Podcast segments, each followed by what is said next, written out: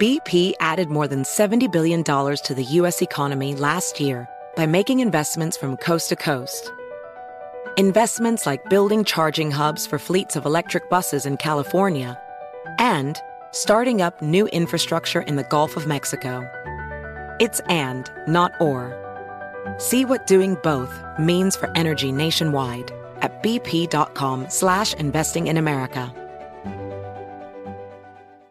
AirPods Pro with adaptive audio automatically keeps out the sounds you don't want to hear so you can listen to your music and lowers your music to let in the sounds you do need to hear. Hi there. Hi, what can I get you? I'll have a strawberry mango coconut probiotic smoothie with wheatgrass. Anything else? Extra wheatgrass. Here you go. AirPods Pro with adaptive audio. Available on AirPods Pro second generation when enabled.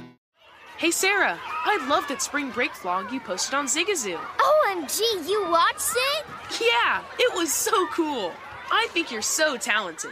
Social media is only positive with Zigazoo, the world's largest and safest social media network for kids. In Zigazoo, all community members are verified kids like yours, and all content is fully human moderated. Try out Zigazoo this spring break. Download the Zigazoo app today. Brought to you by the reinvented 2012 Camry. It's ready. Are you? Welcome to Stuff Mom Never Told You from HowStuffWorks.com.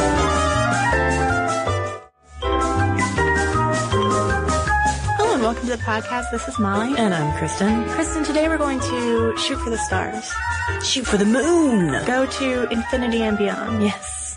And by that I mean we're going to space. Going straight to space. We're going to talk about women, NASA, astronauts, sexism, all sorts of good stuff. Yeah. Um, so, I mean, let's talk about astronauts. Did you ever want to be an astronaut when you were a kid? Nope. Fear of heights. no desire here. That settles it pretty quick. yeah. I mean, my ambitions lay solely on, On the ground. On the ground. Just the metaphorical stars you shoot for. What about you? Um, I guess not. I, I, I, always ask the question sometimes when I'm having conversations with people about whether they would go to space if they could never come back. Yeah. If someone gave you a free trip to space and you get the experience of seeing space, but you could never come back. that sounds terrible. I think I'd take it. When else can you go to space? And tell no one about it? Mm, Some experiences can be magical even they're just for you. I guess. Well, anyway, that's that was on my on my mind when we started doing this research about women and the obstacles they ran into when they were going up against NASA and the space agency. Yes, NASA the Space Agency. And so far, just to give you an idea of how few women have been into space via NASA, 54. 54, yeah. 54 female astronauts. That's, that's all we got. I think that includes more than just the American women, though. I do think that includes international. Oh, really? Yeah. So my Even less, gosh. just from NASA. Yeah, so 54 women out of all the women in the world have been in space. And, you know, for a while, the, the face of NASA that was female was just an astronaut's wife. Mm-hmm. Um, those were sort of the first women that people really associate with, with NASA because the, um, the women would have to sit at home while their husbands went to space. And since it was such a huge unknown, I mean, you know, they kind of felt like they were sitting there waiting for their husbands to die when they sat there watching the television. And by the way, NASA had cameras there Oh, yeah. to um, present a public face to the world of these brave women sitting at home waiting for the men. They actually formed an astronauts wives club because there were so few of them. And little did they, a lot of people know that even though they were in the media limelight, they were just living on government paychecks. It's not like they were living these extravagant lives, like astronauts weren't paid very well, but then they were thrust into high society. So a tough life that these women had to lead. And a lot of them said that, um, after their husbands would come home from space, uh, they always kind of had to play second fiddle to NASA. I mean, one, can you compete with the moon? No. I mean, these men, you know, they've, they've done something that so few humans have done.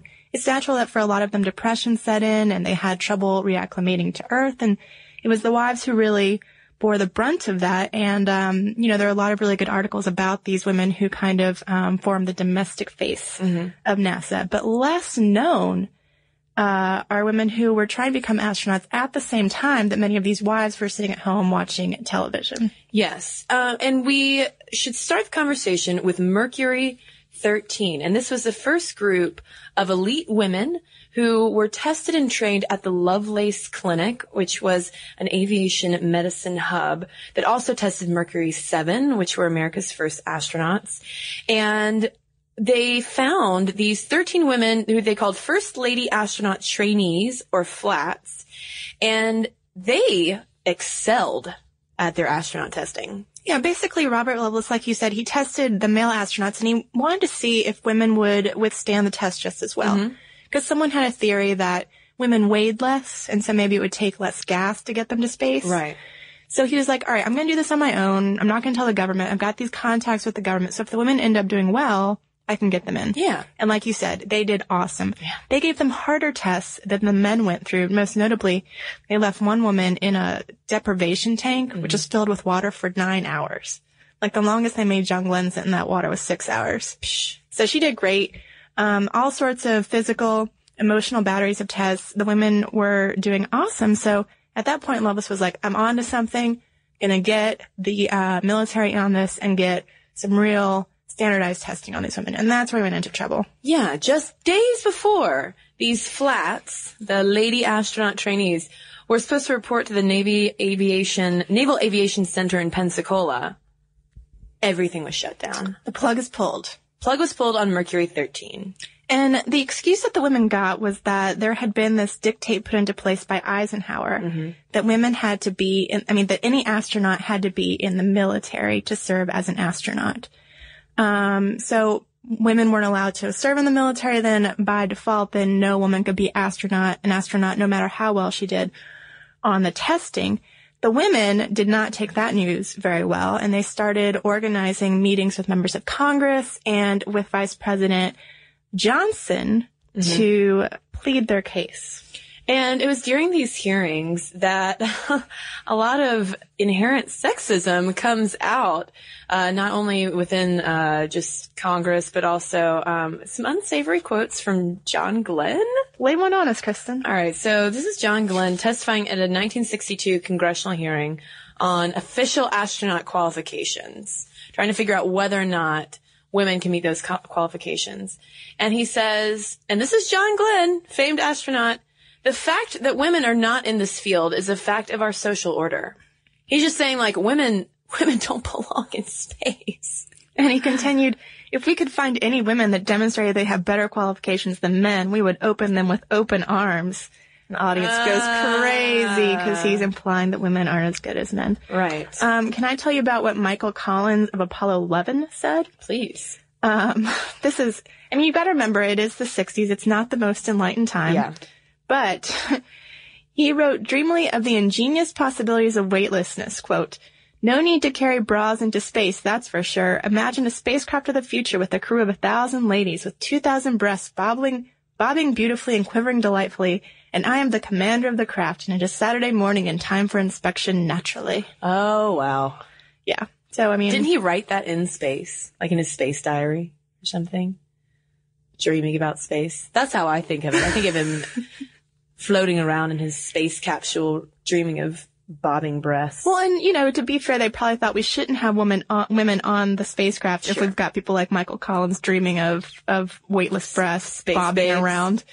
Um, and one representative said that uh, you know eventually they wouldn't need women in the space program so they could colonize other planets. Another classy quote. oh, these guys. But basically, the hearings uh, decided that it was not time to lift that uh, little arcane rule that Eisenhower put in place that women had to come from the military. You know, the women were just saying, we want to be part of history too. We know this is a big focus for our country right now. Let us help. And the hearing sort of found like, you know, let's let the guys do this first. And then we'll worry about you ladies. Meanwhile, in Russia, they didn't care. they sent old Valentina Tereshkova up in space, becoming the first woman in space in June of 1963. Yeah, and the women tried to use that to their advantage. They're like, we hear Russia's got this woman they're going to send up. Why don't we get, why don't we get a woman up there too? And they were like, that's just a Russian publicity stunt. Women just, Americans just pipe down, okay? And to be fair, it probably was. Yeah. And uh, a lot of the quotes you find about Tereshkova, it was um, that you know after after that there are a lot of male people in that space program saying, "I'm never going to work with a woman again." So It took a while after Tereshkova to get another another woman in space. The Mercury 13 women disbanded and didn't come together again until um, Eileen Collins piloted a space shuttle, and they all came for her launch um, at her invitation because she wanted to thank them for being so inspirational to her. But most women, when they think of the space program and NASA and women, think of Sally Ride. Sally K. Ride, astrophysicist and America's first woman astronaut who took off into space on June 18th, 1983. So by the time Sally Ride went into space, they had done all, they had done more testing. They had gotten rid of this one rule about military pilots that had kept the Mercury 13 women back, um, allegedly, even though it was probably just greater sexism. And they did test after test on men and women in space, and most of the tests were focused on, um, of course, women in menstruation. Could women who had their periods in space handle that as well as maybe men who weren't encumbered by that. Where would that menstrual blood go in that gravity-free environment? I think actually now when they send a woman into space, um, her box of tampons, all the tampons are kind of attached to each other Mm-hmm. so that the one won't fly away before the woman can, can use it. That's a good idea. Um, side note, um, but basically these tests find that there's no difference between men and women in space. In fact, some tests start to find that women might do better in space than men. Like those Mercury 13 tests held out. Maybe women have the emotional reserves to deal with the isolation and the craziness of space. Maybe they deal with the muscle loss better. Mm-hmm. Maybe they are less likely to have a heart attack and die in space and are, are just stronger physically to undertake the mission. Yes, and yet there's still been, you know, this this huge reservation about um, sending women into space. But one woman we do need to mention before we go any further is Mae C. Jemison. She's an engineer and medical doctor who became the first black woman in space on September 12th, 1992. And like I mentioned, Eileen Collins also deserves a big shout out. She was the first woman to pilot an American space shuttle and then the first woman to pilot and command a NASA space shuttle. And that was in 1995 and then 2005. So more women are slowly going into space. Um, it seems like there will always be that sort of confusion about whether it's a man's job or a woman's job. I mean, China is starting to work on their space program and they're saying only mothers can go into space because they don't want to mess up a woman's future fertility. So this question still of, you know, women and children and um, periods, it's still kind of uh, screwing up women's journeys into the stars. Do you think though that the Columbia and the Challenger disasters where four women were killed, four female astronauts were killed. Do you think that that the kind of the magnitude of those disasters maybe had a chilling effect at all? I mean, it they it didn't happen all that long ago, Right. But it seemed like you know, I mean, that's uh four out of fourteen astronauts being female. That's that's a much better ratio than it used to be. That's true. And especially on the Challenger when uh, Christa McAuliffe, the teacher, was such the public face of that disaster. I think that probably, yeah, if you were a little girl at the time, seeing her so closely associated with that disaster probably did put a damper on a lot of astronaut dreams. Although Sally Ride would say that the problem is not so much disasters like that as just that we don't push girls in math and science as well as we push boys. And this is a discussion that, you know, we've had several times on whether, um, whether girls are given the tools to excel in these fields. But she started Sally Ride Science, a corporation that teaches both teachers and girls about how to keep science interesting um, beyond the middle school and high school years. So she's hoping that that sort of work will keep uh, girls more interested in the pursuits that could lead to a space career. And then it also, this whole issue also just brings up a larger societal question of why we still have trouble with the idea of putting women in high risk situations. You know, it goes into like women being allowed into combat in the military, sending women into space. You know, just uh, anytime we position women in a life, potentially life threatening arena, we're far less comfortable than putting a man in the same place. Yeah. Despite the fact that, like we said, women might be better physically equipped if Yeah. these studies are correct um, than men. But then again, some people could say that the entire space program is underfunded and maybe it doesn't matter at all. Yeah, maybe it's useless. But I do think that's a valid question is do we not want women in space because it is, you know, something that's so unknown and that makes us nervous?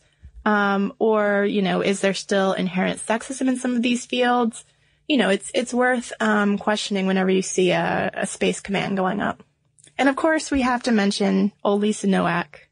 oh yeah. The bad apple of female astronauts. Lisa, for all of the progress other female astronauts had made, you had to go and strap on some disposable diapers and chase down, who was it? Her, uh, her husband or ex-husband's I believe girlfriend? it was just a boyfriend. A boyfriend. A boyfriend's girlfriend. And she had a husband and some kids at home and, and wanted to confront her female rival for a fellow astronaut's affection. And you know, that might, maybe that's an issue. There have been, um, you know, quotes and all these articles I've been reading about how this one man said he wouldn't send just one woman up into space. Yeah. He would send three at a time so that there wouldn't be like a rivalry between two of them and one of them just wouldn't be like the token woman that everyone was after. Like, you know, if you are up there for months at a time, what kind of dynamic sets in in such close quarters? Uh, now I don't know. Speaking of the deprivation testing, I'm not sure which year this was, but uh, yeah, it does seem like it's a bad idea to only send one woman at a time because there was deprivation testing going on in Antarctica. That was uh, one woman among all these other men who were training to be astronauts, and apparently. Her presence alone, there just being one of her in these icy, barren conditions, Yeah. caused some violence among the men. I don't know. Things get weird. Yeah. Things get really weird sometimes. But should women be punished because the men can't can't handle their deprivation? Absolutely not. I mean, it's it's only that's only more of an argument to for gender parity. Yeah. Even out the ratios, and maybe dudes won't flip out so much. I know that's so sexist of me to say. But That's kind of a I was that, that'll, that'll, that'll make up for that bobbing breast quote. There we go.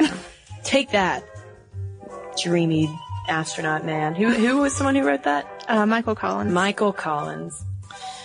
Well, that's what we've got on female astronauts. We'd love to hear from you guys. If you wanted to be an astronaut, if you never wanted to be an astronaut, if you still want to be an astronaut, tell us your dreams about shooting among the stars. And uh, you can write us at momstuff at howstuffworks.com and we shall read some emails.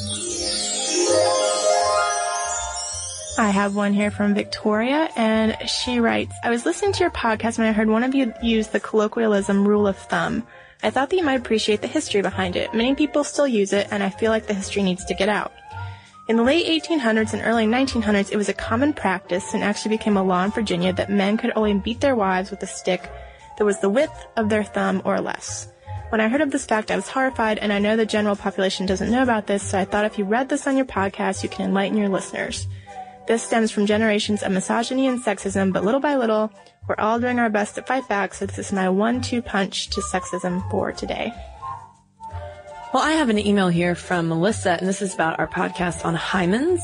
And she writes, I found your hymen podcast very interesting. However, I think you should have covered a few problems that can result in having to have minor surgery to have your hymen removed. You made it sound like it was never a big deal, and it can be. There are at least three cases where the hymen may have to be removed by a doctor. These are an imperforate hymen, a microperforate hymen, and a septate hymen. You can find out more about those three types of hymen the, at youngwomenshealth.org. You might want to check them out and address them. I know I had a microperforate hymen in my teens and had to have it removed by a doctor. I remember it being a big scary deal to me at the time and feeling like a freak. I think it would be nice to do a follow-up podcast on these conditions. Perhaps we will, or if anything, we could do a follow-up blog post. So if you have any suggestions or ideas or stories to send our way, again, our email address is momstuff at howstuffworks.com. You can also head over to Facebook and like us there and converse with other Mom Stuff listeners. You can follow us on Twitter as well. Our handle is at Mom Stuff Podcast. And finally, you can read our blog during the week. It's Stuff Mom Never Told You from HowStuffWorks.com. Be sure to check out our new video podcast, Stuff from the Future. Join How Stuff Works staff as we explore the most promising and perplexing possibilities of tomorrow. The How Stuff Works iPhone app has arrived. Download it today on iTunes. Brought to you by the reinvented 2012 Camry. It's ready. Are you? Hey Sarah, I love that spring break vlog you posted on Zigazoo. OMG, you watched it? Yeah, it was so cool. I think you're so talented. Social media is only positive with Zigazoo, the world's largest and safest social media network for kids. In Zigazoo, all community members are verified kids just like yours, and all content is fully human moderated. Try out Zigazoo this spring break. Download the Zigazoo app today. There's plenty to celebrate in March and ex-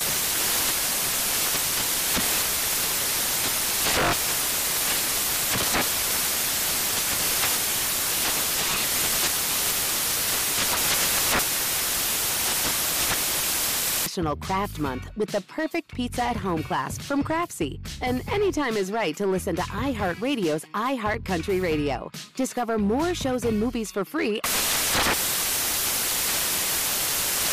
Does money stress you out? Let Facet flip your financial chaos into clarity. Finding Facet immediately put us at ease. Facet's innovative approach to financial planning ensures your money works as hard as you do, enabling members to experience the joys of having your finances in order. And that makes us Facet for life now, I guess.